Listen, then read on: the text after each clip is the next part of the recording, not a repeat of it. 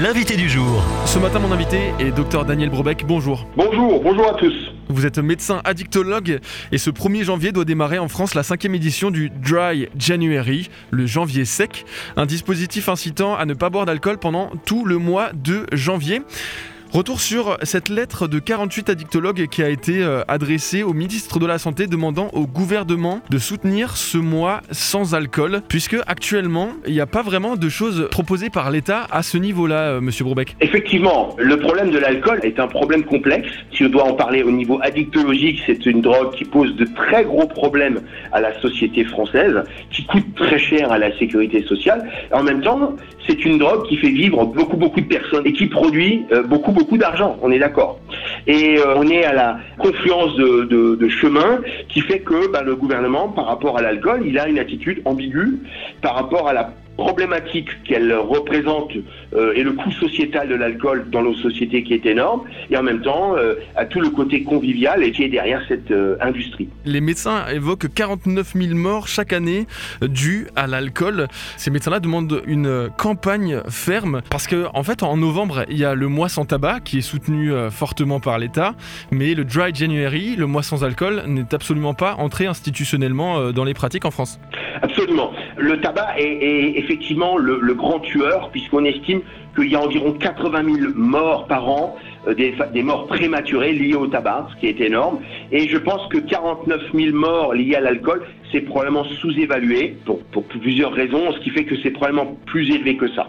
Non, l'alcool est un, est un vrai tueur et c'est probablement la drogue qui réduit l'espérance de vie de façon, la façon la plus importante, puisque le tabac, on estime que c'est de l'ordre de 12 ans et, et l'alcool, ça peut aller jusqu'à 20 ans, 25 ans de, de vie en moins chez les gens qui consomment massivement de l'alcool. Donc on voit que c'est un vrai problème de santé publique et à cause de ces pressions de lobby, à cause de cette puissance économique liée à l'alcool, eh bien l'attitude de nos gouvernants, eh ben il est ambigu aussi. Quel est l'intérêt du Dry January fondamentalement selon vous? L'intérêt de Dry January, à mon sens, est essentiellement de montrer à des gens que leur relation avec l'alcool n'est pas si nette que ça. Parce que vous savez, les gens qui sont addicts à l'alcool, les gens qu'on appellerait entre guillemets alcooliques, ceux-là en général ils savent qu'ils qu le sont. Mais il y a toute une flopée de gens qui sont dans cette période, dans cette zone grise où on parle d'usage nocif. Et le dry January permet à des gens de, de se rendre compte qu'ils n'arrivent pas à arrêter de boire pendant un mois et qu'ils ont quand même envie de boire, c'est très important pour eux.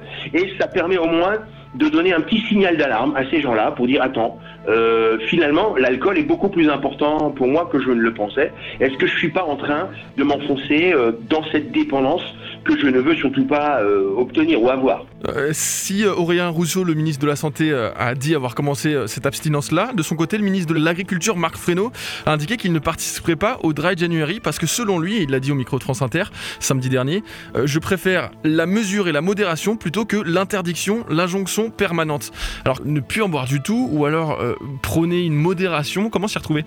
On est bien d'accord, il faut séparer deux catégories de personnes. Les gens qui sont addicts à l'alcool, qu'on appellerait dans le langage vulgaire les alcooliques, pour eux il n'y a pas de secret, s'ils ne sont pas dans l'abstinence, 99% d'entre eux vont rechuter et euh, c'est une catastrophe totale puisque leur, leur pronostic vital est en jeu. Pour les personnes qui ne sont pas addictes à l'alcool mais qui ont des comportements nocifs, en ce sens, moi je trouve que le Dry January, qui est quelque chose de euh, d'incitatif, hein, c'est pas obligatoire, est un bon test. Moi, je trouve que c'est bien de proposer des gens, de leur dire, bah, montre-moi comment tu peux arrêter de toucher à l'alcool pendant un mois, et, montre-moi si tu vas pas mieux en en buvant pas ou en buvant plus pendant une période longue, et, et montre-moi comment tu es libre de ce produit. Et en fait, ça va montrer que l'alcool agit d'une façon progressive, comme certaines drogues. D'autres drogues, comme le tabac, ça va très très vite, en quelques semaines. L'alcool, ça, ça met souvent des années. Et en fait, on voit comment des fils, un petit peu comme des fils d'une toile d'araignée progressive se mettent autour des gens et tout doucement les enserrent dans le filet de, l'alcoolisme. Et donc le, le Dry January a l'intérêt de pouvoir montrer à des gens que oui, je commence à être un petit peu accro à ce truc-là. Je ferais peut-être mieux de faire gaffe avec ce produit. À deux jours de, de Noël, 70% des Français majeurs ne voient aucun problème à laisser des mineurs consommer de l'alcool à l'occasion des fêtes de fin d'année.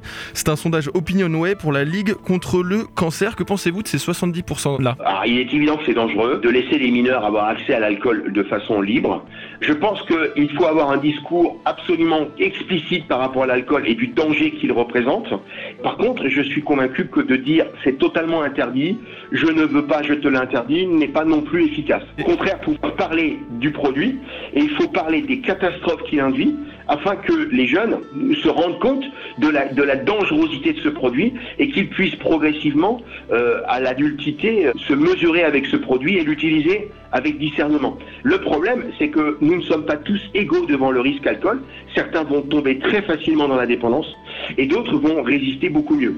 Et là, il va falloir faire être extrêmement vigilant. Et pour finir, et à l'approche des fêtes, quels sont vos derniers bons conseils de professionnels du domaine sur ma consommation d'alcool pendant les fêtes qui arrivent bah écoutez, si vous êtes alcoolique ou vous êtes un ex-alcoolique abstinent, alors ma première recommandation c'est de ne surtout pas y toucher. Et s'il le faut, retrouvez-vous avec d'autres personnes abstinentes pour faire un réveillon sec entre vous. Parce que si c'est pour vous retrouver avec des gens euh, qui consomment et qui vont vous dire bah, bois un petit verre et tout ira bien, eh ben pour ces gens-là, bah, c'est souvent la catastrophe. Euh, malheureusement, ça, arrive souvent dans ma clientèle.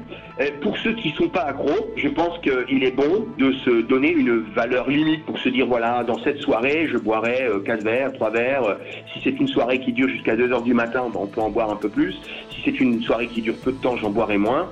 Et ensuite, je m'arrête parce que j'ai décidé que c'était ma limite. Et on rappelle bien évidemment que l'abus d'alcool est dangereux pour la santé. C'est à consommer avec modération.